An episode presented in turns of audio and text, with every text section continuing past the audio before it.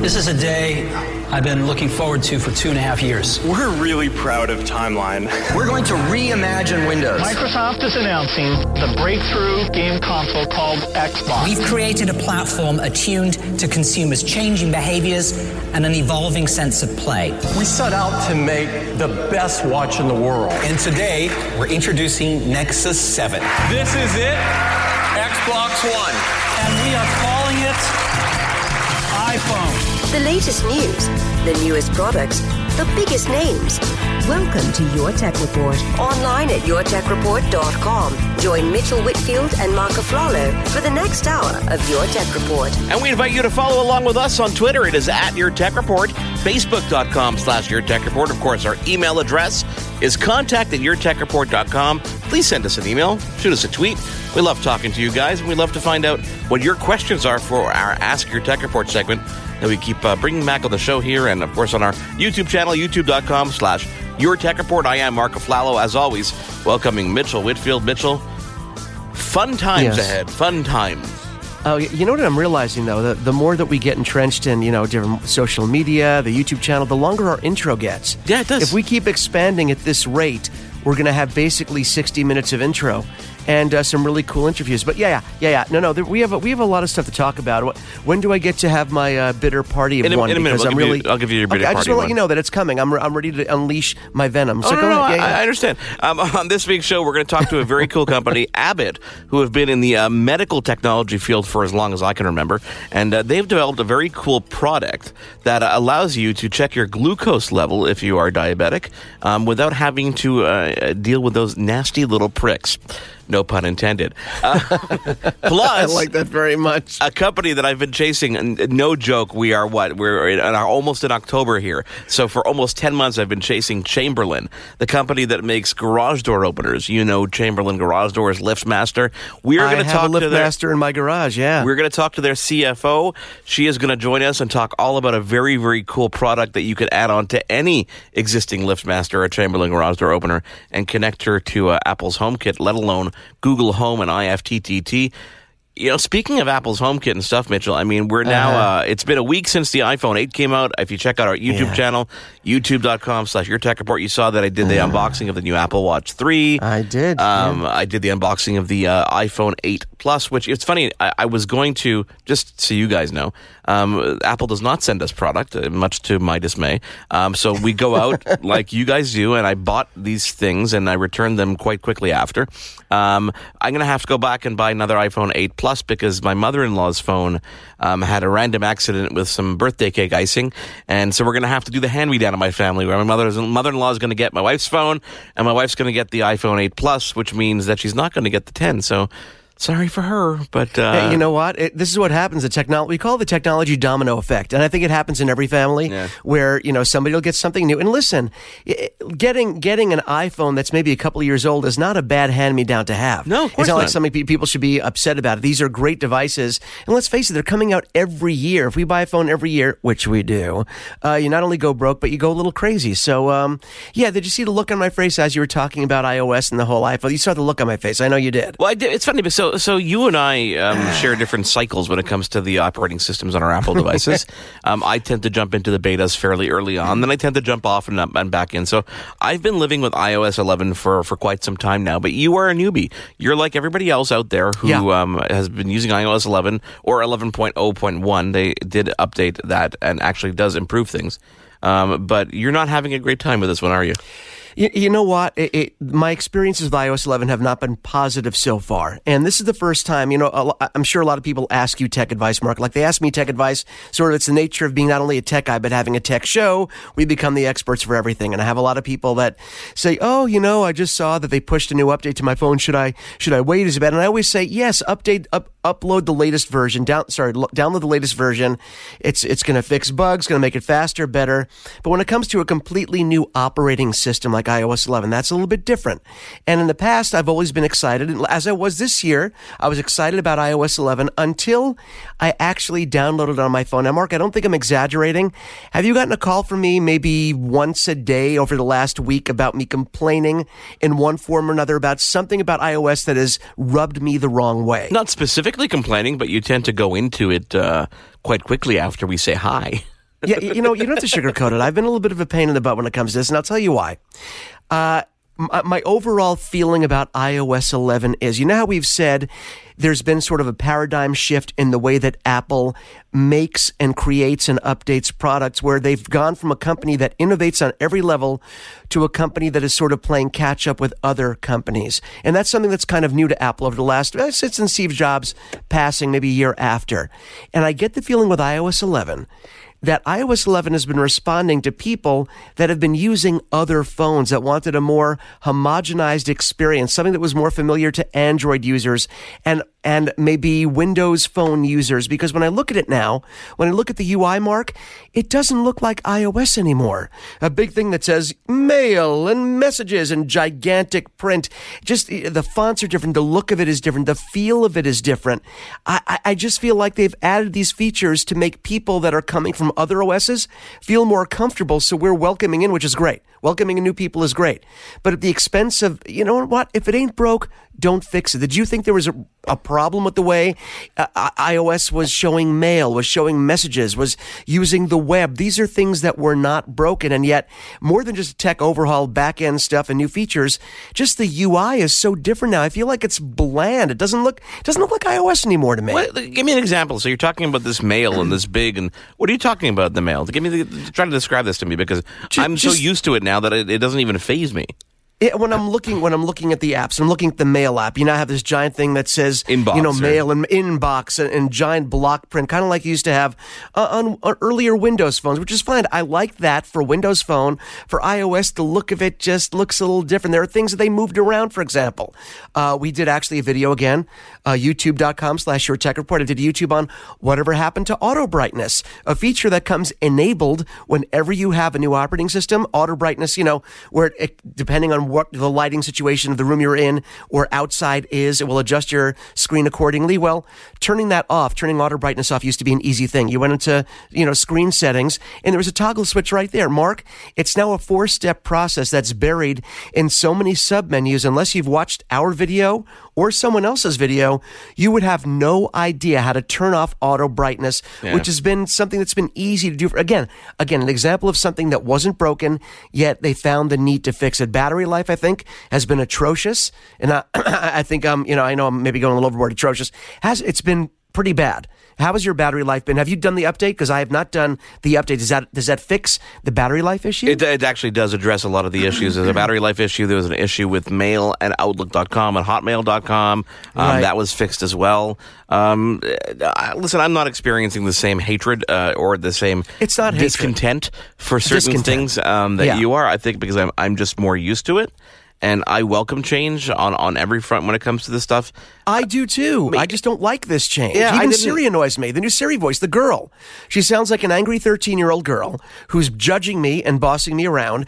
And I just, the, the voice is, I used to love my Siri voice. I had the regular, traditional, I guess, American English. And, excuse me, I'm getting all choked up over this. And she was very soothing. Yeah, maybe she didn't have the most, you know, fluid sound in terms of, you know, being as fluid as maybe Google's or, you know, Alexa even. But it was a pleasant voice. Now, okay, yeah, I'll get right on that, Mitchell. Sure, let's do that.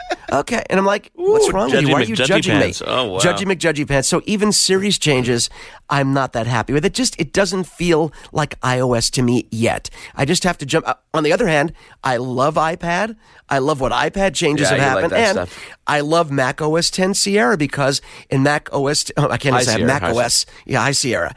I can't even say OS 10. And Mac uh, OS High Sierra, most of the changes, Mark, were on the back end. Yeah. Most of the changes were in the way that the codecs are compressing video and, and images to make them better on your computer. And that Apple they file system, Safari- that Apple yes. file system, if you have not experienced this thing, is blazingly fast. And uh, something someone forgot. Unless you have a Fusion drive, by the way. Yeah, unless you, unless you have a Fusion drive. You can't even yeah. upgrade if you have a Fusion drive. Um, but here's the uh, here's what someone recommended to me, and I didn't even think of this. Don't forget to like reformat external hard drives and things like that because it increases the speed exponentially when you do that and you use the Apple file system. So that's one of those small little tips that you kind of learn along the way. I think you'll get used to iOS 11. I think that those things I won't bug you as much. Um, Yeah. You know, the auto brightness, yeah, that was kind of, I, I figured, oh, what's Mitchell talking about? It's right here. And then I realized, no, it's not there. And I couldn't find it. Thankfully, there's a search feature of the settings that you can search for it and you can see of where it is embedded into the system, into accessibility, which I guess it makes sense that brightness is an accessibility, but, but not entirely because we're used to just setting our brightness. So I, I get it. But you know what? Live with it a couple, couple more months. You I know, will. You, I I, mean, will. you don't have a choice now anyway. Um, and, and, I, and I will and I will tell people just real quick on the High Sierra side, on the Mac OS side for your desktop computers and laptops. Really cool thing, Mac. You know, Mark talked about freeing up space, but the way that they handle now compression of photos and videos, you can free what is it, up to like, up to like thirty percent Oh, yeah. of your the, the room that was taken up by photos. And for most of us, I think most of our hard drives are taken up by videos and photos. Oh, it's all Those are the most memory intensive things on your computer. So to have that be maximized, new uh, Metal 2 to improve graphics. Now Mac OS supports VR. So there were a lot of changes that didn't necessarily change the way your user interface worked, but on the back end to make your experience better. I wish that iOS 11 was more directed at that as opposed to aesthetic changes that I find bizarre. It is There, your tech report. He is Mitchell Whitfield. I am Mark Aflalo. There's lots of news that happened this week, so we're going to get into that, including brand new hardware from Amazon. Google has a brand new a brand new device coming next week, and we're going to talk all about that as well. It is your tech report. Follow us online on Twitter. It is at your tech report. You know what? Go to the website yourtechreport.com. All the information is there. We'll be back in a moment. Your Tech Report will be right back. Welcome back to Your Tech Report. Welcome back, Mark Aflalo in Montreal, Mitchell Whitfield in Los Angeles. On Twitter, we are at Your Tech Report. Check out our YouTube channel, youtube.com slash Your Tech Report. Lots of fun stuff coming up on this week's show. We're going to talk all about diabetes and uh, a way to avoid that prick every time you check your glucose level. I just wanted Oh, to say yeah. that. Yeah, I know you and, did. Uh, and sad. Chamberlain, Chamberlain, this very, very cool interview. I had a lot of fun with their CEO, Joanna. Um, welcome back. I mean, a big week, Mitchell. I mean, coming up next week, Google. Google has been teasing the heck out of their new phone announcement. You've seen the them. Pixel You've seen them there in Canada too, right? You, Oh, you have everywhere, everywhere. It's a great advertising campaign. It's just a Google search window and says, "Why doesn't my phone do this? Why doesn't my phone do this? Why doesn't really my phone brilliant do how simple- And how then it simple. says, "Find Yeah. out on October 4th. and I will be there October fourth in uh, in Toronto to find out what is exactly unveiled. And I'll do it. I think I'll do it kind of vlog style, where we're, I, I kind of walk through my day and see what I find out. We'll see how much equipment I can carry on my back through the airport, but that should be fun. But Amazon took the spotlight this past week.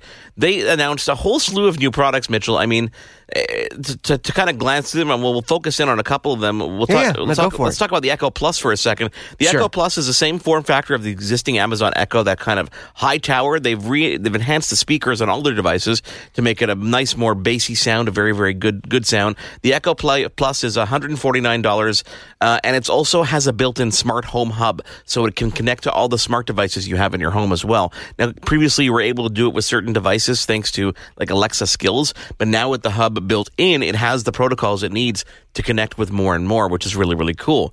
Then they went and said they have a, a new smaller version of the Echo Plus, which is a 99 dollar speaker. It's it's about half the size of that tower. Um, it's kind of a materialistic design, kind of like the Google Home, um, Right. and it's it's designed at ninety nine dollars to kind of just get in every room in your house. But the real spotlight, I think, Mitchell, was this Echo Spot. Well, well, you know, before we get to the spot, I'm just going to jump in one second because otherwise, you know, at my age, I will forget Mark. This is The, true. the thing, the thing, you know, he's, he's not arguing with me, folks. He knows the thing about the the Echo, which is the one for 99. The reason I'm focusing on that one is you're going to think I'm a little crazy. Back in the day. When they, they when they had their three speakers before, they had three different echoes. The dot, they had some middle tier one, I forget what that one was called, and they had the regular echo, right?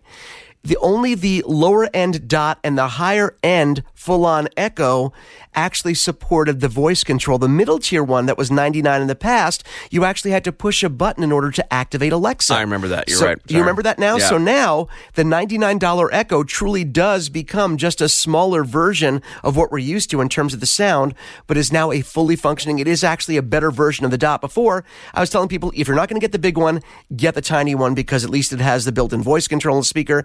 this is really kind of a cool thing. So I didn't want to I didn't want to glance over that. But yes, the uh, you were talking about this other one, the new the new dot that came out. Well, but hang on, before we even get spot, to that, they yeah. also have a thirty-five dollar accessory called Echo Connect, which is really it's like a gateway. It plugs into your existing home phone line, and it actually bridges your home phone line if you still have a landline with your Amazon Echo speakers, so you can make actual phone calls over your real home phone line, your analog phone line. Through the Echo speaker, so not just Echo to Echo or you know you know the free kind of voice over IP calls. This actually lets you use your home phone line, which is really cool for those who don't want to jump off you know into the voice over IP world. Well, this is a brilliant thing because a lot of people, when they announced the phone call capabilities, it was the uh, oh, you can make calls dot dot dot to other Alexa owners. Yeah, exactly. To other, you know, and, and that was kind of a bummer. But now people don't have to. You know what, Mark? It's a smart way to bring people in, so they don't have to rely on just having friends or family that have the same device that they do. They can bring people in under the guise of hey, you can make calls to anyone. It's really going to pre- increase the user base. So the Echo Spot, this is a Yes. really cool device. This looks like a small, it almost looks like a little eyeball with the front cut off and a nice round screen on the front. Very That's a good way to reminiscent of some of the original, like the Samsung Gear watches and the smartwatches, but a little bit more screen real estate. It has a built-in camera on there as well. It's gonna it's gonna retail for one hundred uh, and it's going on sale on December nineteenth. You can actually pre-order it right now if you want. But these are really designed to kind of go in different places in your house and do different things and work almost like an alarm clock, so to speak. So it's a way to really get Amazon Echo and Alexa into every room in your house. With the caveat, you may want to put some tape over that camera. Well, that that's the part that's really interesting. I'm you know I'm reading a lot of stuff online now, and a lot of people are touching on the fact that oh, it's a great device if you don't mind having a camera and a computer with a camera in it on your nightstand in your bedroom. Yeah. Um, so yeah, for a lot of people, that is going to be a deal breaker, and I understand that in terms of privacy and hacking and people not knowing exactly. Well, can people make it so that the light isn't on, but the camera can be? A lot of concerns with that. But you know what? It's really cute, Mark, and I'm looking at it now, and you can always go to Amazon.com uh, or .ca, and you'll be able to see all these different things. And I, I- I don't know. I mean, it's cute, but I already have an Alexa in the bedroom and my thermostat, so I have the verbal cues with the you know with Alexa in the bedroom already. I guess this is a cute thing, but is is the screen too small to really be a functioning way to consume media? Is it just a way to have you know, I don't- have voice chat and FaceTime? I think their it's- version of FaceTime. I, I mean, think I don't know. think it's I think it's it's easier for that kind of stuff, and it's kind of Yeah. kind of fun to have it show an analog clock and show basic kind of information connecting to your schedule. Might be kind of cool seeing the forecast at a glance. Um, you know, uh, things like that. I think it might be kind of cool.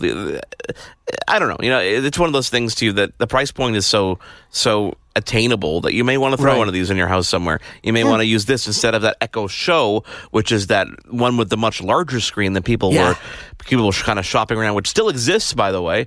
But the funny thing is, is at the same time that Amazon announced all this hardware earlier this week, Google announced that they're pulling YouTube from the Echo Show.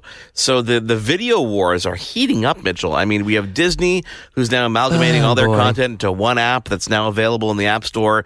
Eventually, their stuff's going to come off Netflix. You have uh, Google pulling YouTube stuff off of the uh, Amazon Echo Show. Um, Uh, lots It's all of interesting content. stuff. Content yeah. is, you said this a while ago. Content is king. You can have the greatest devices in the world, the most advanced. You know, it's, it's like having a brilliant Ferrari or Lamborghini and having no place to drive it. It doesn't matter how powerful your hardware is if you don't have the proper things to show or display on it. And like you said, content creators like Apple, now Google, have been known to pull their content from certain other manu- you know, from certain other devices to make sure people watch it in their own ecosystem. This is something we've seen before. Google is usually pretty open about that, about giving their content to other people. But now that we see them coming out with more and more hardware, maybe they're not going to be so generous on the software side and on the media side. GoPro announced their latest GoPro Hero 6 Black.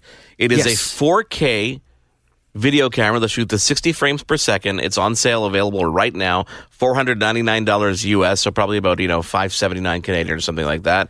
Um, A lot of the same features of the Hero 5. We're talking about waterproof, dustproof, everything you can expect to have there, but it's built to be way more interactive with iOS devices and your actual smartphone. So the second you film stuff, it's going to be available thanks to a connection to your iOS device, uh, which is pretty cool. Yeah, faster wireless is one of the keys here. Because as you, I mean, when you look at it, it doesn't really look that much different. You have the same waterproofing, pretty much the same body. Like you said, under the hood stuff, we're getting a more powerful. They actually went to a custom processor. So they, again, like other companies that are making their own hardware, they went to their own custom processor. And one of the big gains that they have with the new GoPro uh, Hero 6 Black is slow motion video, which in uh, beforehand was pretty good on a GoPro, but you'd still get that slight stutter. And if you have a motion action cam, the slow motion is a really big part of it. Whether you're you know whether you're doing skateboard stuff or uh, stuff in the water, surfing, all that stuff. So the slow motion is big, and by having this advanced frame rate in 4K and the custom processor, I think they get uh, 10 times smoother pictures. I think what they're claiming in terms of a stutter-free slow motion. So nice gains there. Again, this comes at a price mark. These aren't cheap. You would hope that they came down 499, not the cheapest camera out there. No, they also put some finishing touches on their uh, their Fusion 360 degree camera, which uh, still no real availability, but they're they're expecting to release that soon. Plus, their Karma drone has some new features. Even though I don't even put that Karma drone on on a shopping list quite anywhere, I think their their no. their their stabilization gimbal is probably more exciting in terms of that drone over anything else that might be out there. Um, last little bit of things before we uh, jump into a break. Um, Netflix announced a 400 million dollar U.S. investment in the Canadian content. This is something that they've been kind of um, working with the Canadian government. It's part of a new deal. They're going to be producing original content for Canada, both in English and French, uh, starting next year, and they might have fines imposed if they don't actually adhere to their promises. So uh, that is coming in the new year. Well, it's nice that they're having specific content, but can't we have the same content uh, uh on both sides yeah, here? Be nice. Because we, we talk about things, we don't have the same content. They need to work on that too. We're going to take a quick break. He is Mitchell Whitfield. I am Mark Aflalo. Coming up after this break, we're going to talk to Abbott. They've been doing medical technology for a very, very long time, and they've got a very, very cool device that helps people with diabetes avoid the prick when you want to check your glucose levels. Oy. Stick around. Your Tech Report will be right back. Welcome back to Your Tech Report. Welcome back to your Tech Report. Mark Aflalo in Montreal. As always, joined by Mitchell Whitfield in Los Angeles. Follow along with us on Twitter. It's at Your Tech Report. Facebook.com slash Your Tech Report. And of course, Mitchell, our YouTube channel, YouTube.com slash Your Tech Report. Uh, you know, everyone's all excited right now about all the new devices that are coming out, all the new phones. You know the iPhone X, uh, the Galaxy, you know, the new Note 8. Uh, but as you've said it for a long time, Mark, and as we've talked about on the show, it's not so much the devices that are exciting, but new ways that people are finding to use smartphones to help us in our everyday lives, and a lot of cases, help us medically. So this next interview is really pretty big for us. Let me introduce our next guest. His name is Chris Thomas. He's a director of biosensor technology at a company called Abbott. Chris, welcome to your Tech Report. Thanks very much, Mark. Chris, you know, I think people know the name Abbott. Um, you guys have been around for a very long time. Can you give us a quick kind of briefer as, as to what you guys in 2017, Abbott's been around for a very long time. Tell us what you guys are doing today. Yeah, Abbott's about the power of health. Abbott's a uh, healthcare technology company, and we're focused in four areas, really. One of those areas is medical devices, another one is diagnostics, another one is established pharmaceuticals, and then finally there's a, there's a nutritional division, and they're all roughly equal size. And what it means for people is that even before you're born, Abbott's making products that can help you, and we're making products that'll help you throughout your whole life. And then when it comes to knowing something about your blood, we can do that in three different places. We can do that in the hospital setting in a centralized manner. We can do it also in the hospital at your bedside. And then right now we can do this when you're walking around. We can help you understand what your blood glucose is, what your glucose levels are, um, without having to do a finger prick anymore. And that's what uh, that's what our product uh, Freestyle Libre is all about. You know, you know, I have to tell you, it's kind of a personal thing for me as well, having diabetes on both sides of my family with some very close family members that deal with this every day. Uh, for people that don't have to go through this, going through pricking their finger, checking their glucose levels, people that deal with this every day, obviously it's something they need to do to keep themselves healthy, but eliminating this and having a sensor, talk about how this works because this is really huge. And I don't think people that really don't deal with it on a daily basis appreciate how big this is. Yeah. Well, you know, let's talk about how diabetes is managed right now. And, right, and right now, you your doctor's going to ask you to test four times a day when you wake up and then before each of three meals. And and if you're taking insulin, you're going to make an insulin adjustment based on on those four measurements during the day. And and that's just not enough. You know, it's not enough, and it's not discreet, and it's painful as well. Your fingertips have tons and tons of nerve endings on them, and every time you prick your finger, you you create a callus, you create a painful event that um, that makes you not want to do that anymore. And so people right. don't test enough because of that, and it doesn't give you enough data either. You can't get data at night, and uh, and you don't know what's happening in between those finger pricks. And and we knew we could do better at Abbott, and, and that's what Freestyle Libre is all about. And and Freestyle Libre is uh, it's a system where you wear a sensor on the back of your arm. It's um, it's about 35 millimeters in diameter, um, and you, whenever you want to know what your glucose levels are, you can. You, a quick one-second scan will tell you three things about your glucose levels: where they are, where they've been and where they're going. And so you get eight hours worth of readings that are stored every 15 minutes, and um, and that gets you your nighttime coverage, and then it, it gives you a projected value of are you going up or are you going down quickly. And this this painless one second scan works through a thick winter coat as well, so it's um so it, it adds discretion to diabetes. If you're some people are really proud of how in control they are of diabetes, but some people are, are, are not proud of that and they want and they want to be discreet about it. And this this adds the possibility of that discretion if you're at the dinner table with someone that you, you don't want to you don't want to talk about that with. Chris, is there is there an age limit or a point in which people uh, need to be to start using Freestyle Libre? In Canada right now, it's uh, it's for people 18 and over, but we're always working to to extend that population to uh, to to encompass children with, with diabetes, and that's coming. That's one of the innovations that's coming. Now, you know, we're, we're, we're at the 10th year. Uh, you know, it's been 10 years since a device like the iPhone came out. Did you ever think way back then? I mean, if you look back, to see where the medical technology has gone, how much that day influenced where we are today in this kind of technology? Well, we, we always recognize that there's that convergence, right? We want to right now. You with Freestyle Libre, you, you have a reader, and you and that quick one second scan gives you all this glucose information about you, and and so we're always innovating at Abbott, and and so we're we recognize that you want to carry fewer devices in your pocket. You want to you want to do more things on your smartphone, and that's one of those innovations that's uh, that's coming for us, where you can you can have a quick reading on your smartphone, and um, and you can understand your, your your glucose levels in the same way. But what's what's more interesting about that in the future is that we can we can then link that up to the cloud, where you can um, where you can have reports that you can share with your doctor, or when you when it's available for children with diabetes, you can you can see your child scan and have that um, have that be linked to, to something that you can see to understand what your what your children are going through. You know, Chris, one of the things we always talk about with new products, new technologies is barrier to entry. What are the barriers to entry for the consumer? And on the consumer side, you might have some old school folks that aren't into technology, don't like using a smart device. They say, you know what, pricking my finger may be painful, but I know that it works and I'm used to it. So you're going to have that going. Talk about the accuracy level of, of the Libre system versus the old school pricking the finger. Can people don't have to worry about it being as accurate because it is?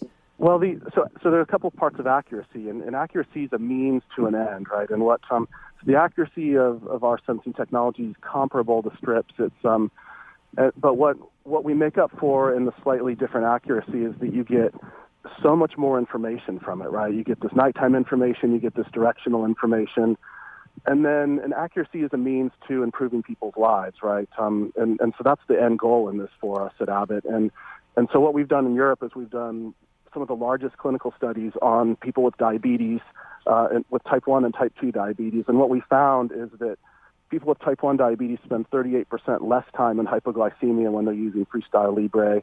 People with, and we published that in the Lancet recently and um, uh, in the esteemed medical journal. And then we've also done another large study on, on people with type 2 diabetes, and we found that they spend 50% time in hypo, 50% less time in hypoglycemia and and so that that's the real world outcome for people that use the device. And and what we do is we give the device to them and we and we let them use it um, as as you're, as you're supposed to use it really. And and when they do that, they they were finger pricking four to six times a day or more. And their finger pricking goes down to once every three to five days, and their sensor wow. scanning goes to 15 or 16 times a day. So they're they're replacing scans with uh, um, they're replacing finger pricks with scans, really, and uh, and and that's what's leading to this improved outcome for people, less time spent in hypoglycemia.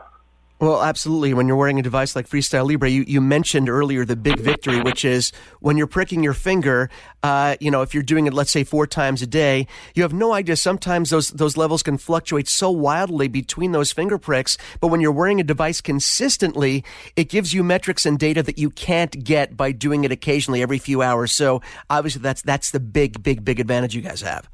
Well, yeah, and you, and you and I don't know this because this is, you know, from the 1850s, from the time before motion pictures came out. But, you know, even simple questions like, do, do all four feet of a horse leave the ground when a horse gallops, you know, couldn't be answered from still pictures. And, and when motion pictures came around, you know, that's when we started to understand more about our world because we can under, we could, we could get more information like that. And, and so moving from, from finger pricks to, to using uh, the, the Freestyle Libre system is, is almost is like going from, from still motion pictures to motion pictures. It's one of those revolutions in in diabetes care that only happens about every 20 years now, and this this replaces finger pricks and test strips for for most people. Chris, obviously knowing more information about yourself is incredibly valuable, not only to the individual but and to their doctors.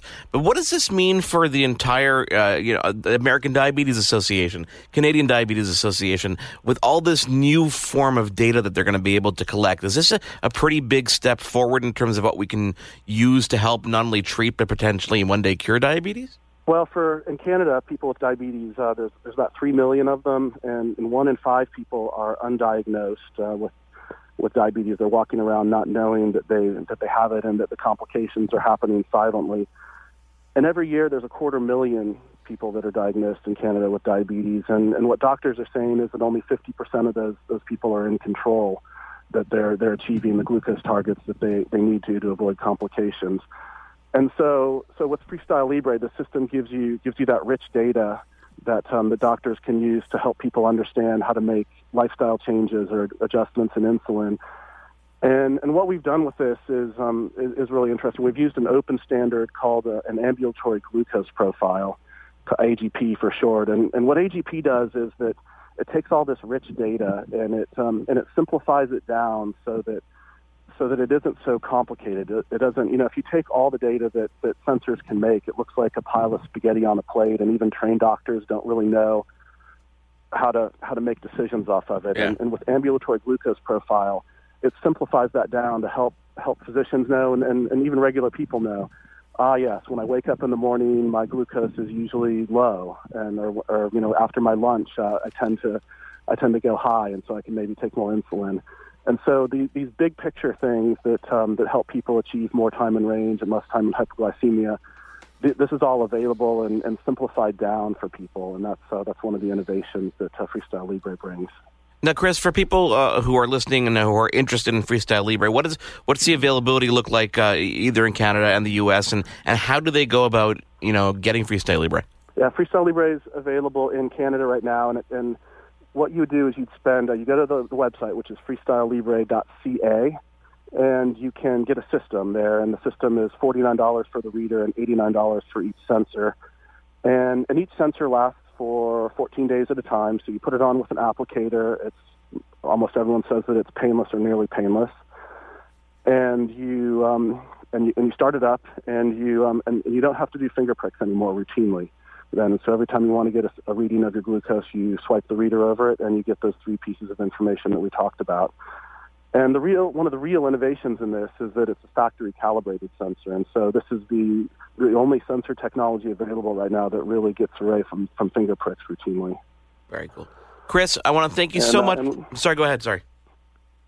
And I was going to say that, and we're working with um, with insurers as well, so that it's available to more people. Uh, we've, it's such a revolutionary technology that what we do is we as we have approval, we make it available for people, and then we and then we work through the reimbursement process. And we're working with Canadian insurers such as Manulife and other insurers to uh, to make it available for more people as well. Is there potentially a path down the road, Chris, where this type of technology is actually embedded in, in our smartphones and devices like that? There's most most of the people that use Freestyle Libre say that it's um, it's equivalent to being um, to being non-invasive to them. It really blends into your life, and um, and you don't notice that you're wearing it. And so so there's there's lots of technology companies that work on on next steps in this, but um, but for right now, to get the outcomes that um, that we've demonstrated with this, um, the, the sensor is uh, is a great way to do that. That seamlessly blends into people's lives and and helps them forget that they've got diabetes, except for the times when they need to to make a decision on it.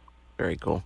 Chris, thank thank you so much for taking the time to join us. I think this is really a revolution in the way that diabetes is going to be treated and the way people, you know, obviously going to make their lives so much easier. So thank you for joining us, and uh, and I hope to speak to you again in the future because I'm sure there's a lot more innovation that Abbott's got up its sleeve. This is really just the beginning for us. We'd love to talk later some more. Chris Thomas, Director of Biosensing Technology over at Abbott. This is your Tech Report. He is Mitchell Whitfield. I am Mark Aflalo. Follow along with us on Twitter. It is at Your Tech Report, Facebook.com slash Your Tech Report, and we'll be back in just a moment. Your Tech Report will be right back.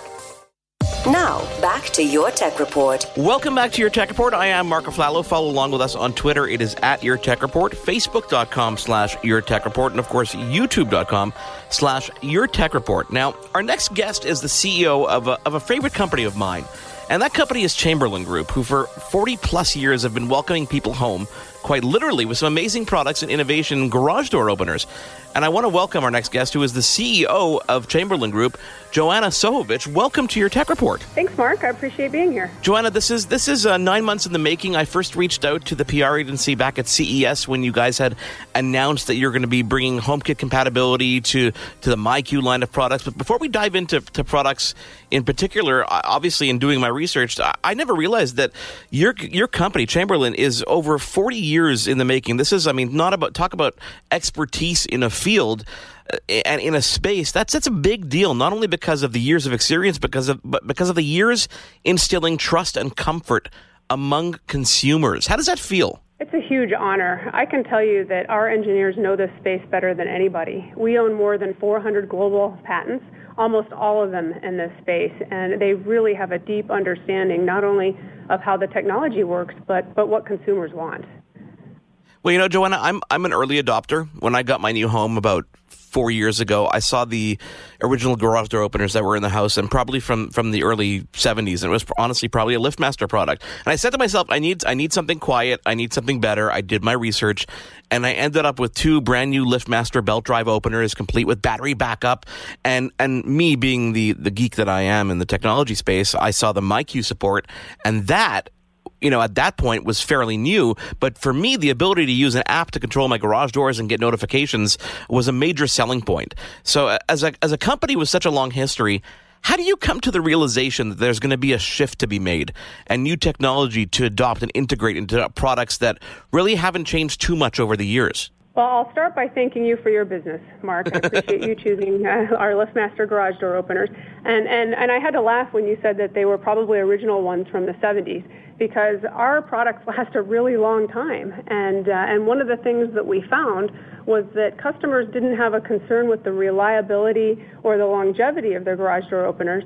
They were really more concerned with their inability to recall whether they had closed the garage door. Yeah. And so that was that was the application that we were trying to solve is how can we give people that knowledge and that peace of mind to let them know remotely whether they've closed their garage door. Um, so that was the pivot point. Uh, that combined with external technology that was becoming available and a lot more mainstream that would facilitate an application like that. So you know now you guys, I mean, you're veterans in the connected home space, really. I mean, before, I mean, you came out with a connected device before there was an Amazon Echo, before there was a Google Home speaker, obviously before there was even you know Apple HomeKit. So can you talk about how your how the products really overall benefit your user base? You know, I think that um, first off, more than 70% of Americans use the garage as the main entry to their home. And so using that as their front door and, and feeling like, okay, I have the ability to understand whether there's security to my home, to my family, to my belongings. That's the first and initial benefit is the peace of mind and the knowledge and this aspect of security. But at that point in time, when we first launched the product, and, and I think it's funny that we're veterans at, at a little bit more than five years of, of doing this, but, but, but you're right, we do have some, some ground behind us. All the things that have come after, all of the applications that people would like now around um, smart home connectivity and ecosystems and, and multi-user and, and you know at the time that we started most people didn't know what an app was and now people are, are asking for all of these new features that can help them connect not only the knowledge and the peace of mind, but also the ease of their lifestyle. You know, Joanna, as an early adopter, so I, I bought the MyQ system, I bought the new motors, and, and you know what? The the previous generation, the previous garage door openers that were in the garage were actually working fine. As you know, to, to what you said, it was just I wanted something a little bit quieter because I've got kids, and my kids were younger at the point. I didn't want them, didn't want to wake them up, and so I followed. I followed a lot of the development. I followed the forums. I saw a lot of people, some people happy, some people not happy about the fact that it wasn't integrated yet with HomeKit, for example. And and I actually came to your guys' defense at a lot of occasions because I tried to remind people that making a, a change to a product that is the main entry point to a house, like you say, um, with over 70% of the market there, it, it's more than just adding a feature to something. It's about doing it in a way that maintains the security of your home. It's just like a just like a connected lock. You know, for for long periods of time, you were able to type a code in and get into your front door, but it took a long time for those to get connected to any kind of smart home because the fundamental basis, which is security and keeping your home secure, is extremely important. And it's more than just adding the feature and saying, here, go use it. It's about adding the features and making sure that you maintain that security, which is something you guys do. That's, that's a really insightful comment, Mark. Um, security is something that's most important to us and to our customers, and we're very attentive to the security implications of integrating with other smart home devices and technologies. And when we would never want there to be a situation where people were um, unintentionally granting access to their garage, which, like, like we said, 70% of American homeowners, that's their front door. And so uh, creating the product or the integration or the application that can give you the same confidence and peace of mind as the base garage door opener experience uh, we invented the rolling code to, around security to be able to give people the peace of mind that uh, that intruders couldn't sniff out their code and open their garage door. The same thing is happening right now with connected devices, and we're giving the same amount of attention to the security concerns. Takes a little bit longer, uh, but uh, definitely worth it in the end. Definitely, and now I mean we're talking about making making headlines. In the past couple months alone, you guys have uh, uh announced your partnership with Apple HomeKit and talked about um, how MyQ technology works with Siri. Can you explain a bit how that works? Yes, you're right. People have been asking about Apple HomeKit, and in addition to the base uh, MyQ app where people can control and get knowledge and access to their garage door, they'd like to be able to integrate that functionality into the home connectivity app of their iOS device. So uh, in August, we launched a MyQ Home Bridge, and that product allows people to sync their existing MyQ garage door opener connectivity to the home connectivity app on their iOS device. And so what that allows them to do is to bring together all of their connected home applications under that one um, iOS umbrella. It can also allow them to use Siri in order to have voice commands to conduct those same activities. And so you can ask Siri to open your garage door, or you can ask Siri to close your garage door, for example. And this is something that you guys were so so grateful, and you sent me one of the new units, which I received thankfully in time. I received it yesterday. I had it set up in five minutes. Actually, one of the quickest setup experiences that I've ever, ever had before. Um, and um, I'm I have two garages, so I, have named them after myself and my wife. So I, I literally go, uh, "Hey Siri, uh, open Wendy's garage or open Mark's garage," as my phone reacts to me right now, and uh, and and she does that, which is all, absolutely awesome. But you guys also made an announcement um, this past month, which was integration with Google Home and IFTTT, which is a common common uh, platform that people use to make obviously if then that um, statements, for example, you know, uh, open when my garage door opens, unlock this door, or turn these lights on, et cetera, et cetera. Can you talk about those integrations and how the garage door opener works with those platforms? Sure. Um, yeah, as you indicated, we announced both the integrations earlier this week, so the partnerships are very new. Uh, let me start with Google. Okay. That's an integration that it'll allow our users to control the garage door opener using voice control with the Google Assistant. So uh, the analogy is like the Siri example that I yep. just gave, but this is for people who prefer the, Go- the Google yep, Assistant. Of course. Um, so after they link their MyQ account to the Google Assistant, they can check the status of their garage door opener or they can close it hands-free. The one question that I've been getting is why can't I open my garage door using Google Assistant? And the reason why we chose to restrict the open capability using Google Assistant is because anybody who has proximity to the speaker would have the ability to control the door. And so somebody could walk by and say, um, Google open the garage door, and, and that would happen. And so um, casting back to our earlier discussion around security concerns, um, we felt that the security priority was a higher one than the convenience of being able to use voice control for the Google connectivity. We have a lot of optimism around technologies in the future that would be able to uh, control the users and make sure that um, you're giving that authority only to those that you would like to grant that authority to. Um, but at this point, it, it's allowing you to have the knowledge of the status of your garage door, and it's allowing you to have the ability to close it if you've forgotten to. That's brilliant. And with IFTTT, for example, people can create notifications, push notifications if it stays open. Your app does it uh, uh, on its own, but you can definitely integrate with a lot of very cool things like that. Now, there's a subscription element to this as well. And is that just for the Google Home and IFTTT element? Yes, yeah, so right now, uh, what we've done, and, and I'm the first to acknowledge that there has been some negativity around the subscription base. And really, that has been around providing more functionality than the base functionality of the MyQ device. Um, we invest a lot and we give a lot of, of value for the um, access and the knowledge and the additional subscriptions that we provide. And we're invested in, or we're committed to investing even more innovations in the future to provide the reliable and the secure solutions that you guys want. So um, you can subscribe to the individual features that you like. Um, you can opt for a month-to-month subscription that allows you to try a service and cancel at any time. And so far, um, the actual subscription activity has been extremely positive. So aside from a small user base who would like all of the services to be free, uh, we've had over 200% growth every single day in oh, our wow. number of subscribers. And, uh, and I think that's an, uh, also an important data point to take into consideration regarding whether something is successful. 100%. I mean, that's a, that's a, you know, applause right there from the people and the user base. So they're, you know, endorsing you. It's kind of like when people put out Kickstarter campaigns and, and things like that. They're looking for feedback, and that's instant feedback, which is absolutely, absolutely great. Uh, you know, Joanna, one of the other things that drew me to your platform was the fact that you guys focus on what you do and do it really, really well.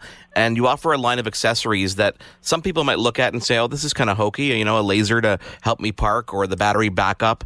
But to me, those were things that made me, that drew me to the product a little bit more than any other products because the ability to be able to open and close my garage door when there's a power outage, or the ability to add that laser parking accessory so that my wife doesn't, you know, back into the bicycle or I don't, you know, drive into something. Those are pretty important and pretty cool things. How do you come to, you know, decide what kind of accessories you focus your attention on? Well, first off, um, accessories are a big seller. It's an important way to add value for the customers um, that, that would value those features. Um, the battery backup is something that I'm really high on right now. Not everybody wants a battery backup. If you have a generator, you don't need a battery backup. Yeah, exactly. You can, you can connect it to your generator. Uh, but for those that don't have a generator, uh, would, it would allow them the peace of mind to know that they're never going to be locked out or locked in to their garage if the power is out.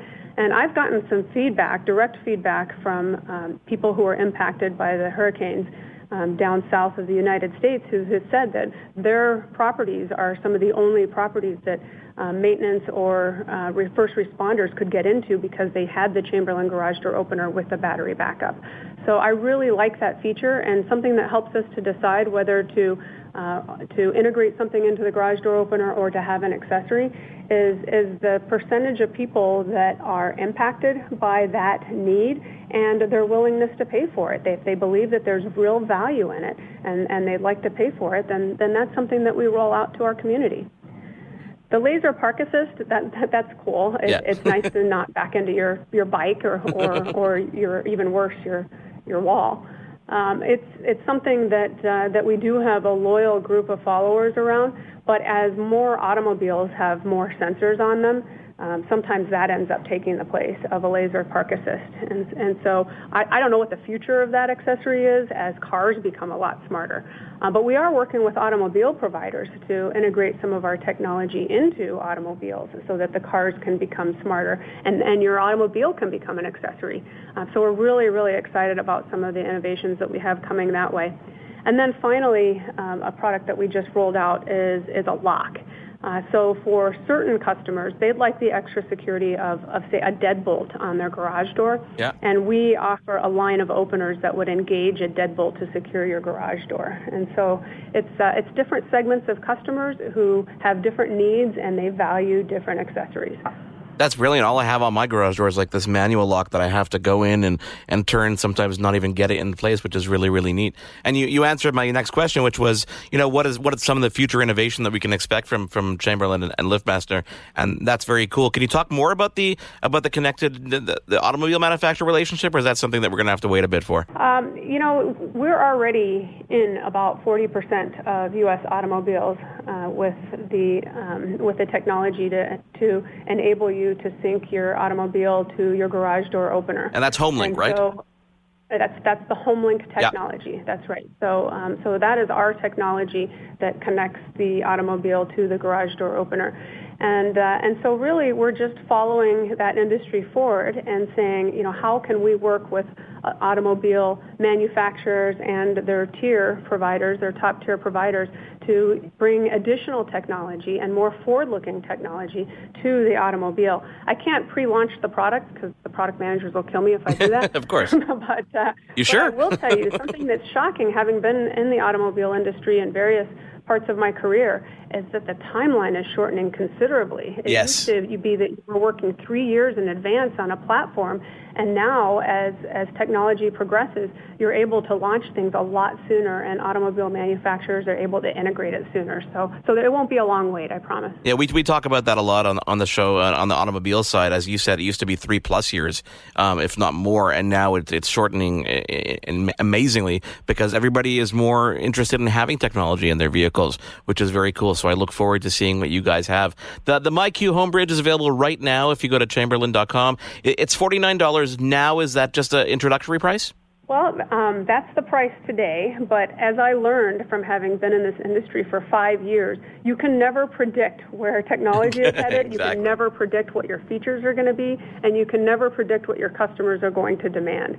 And so, uh, so I'll, I'll not make any promises that could tie the hands of my successor.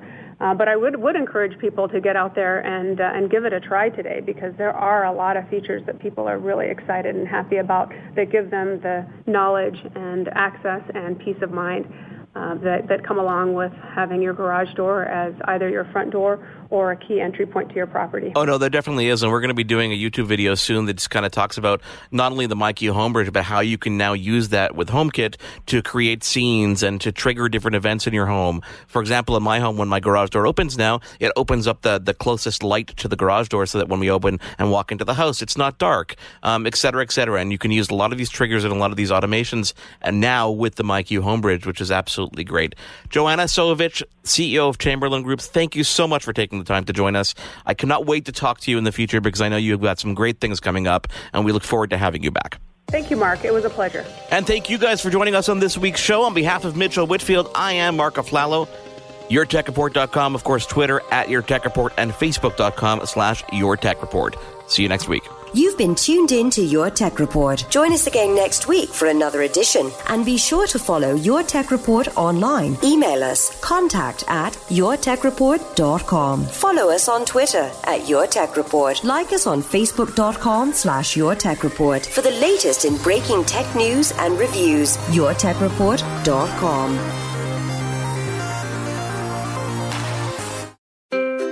What happens when we play outside? We become healthier, both mentally and physically. We become more creative and more focused. We connect with nature, each other, and ourselves. Let's Take This Outside, a new podcast hosted by me, Marianne Iveson, an aspiring outdoor athlete and nature lover. I speak to athletes, outdoor professionals, and scientists about their connection to nature, how it affects their performance, and everyday life. Let's Take This Outside, available on Apple Podcasts, Spotify, and Google Podcasts, and at let'stakeThisOutside.ca. It is your favorite girl.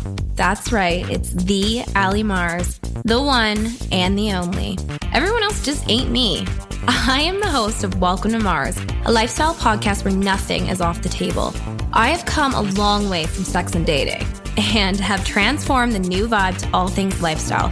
We still talk sex, but I'm more interested in the journey, where people have come from, how they made it, and where they're going.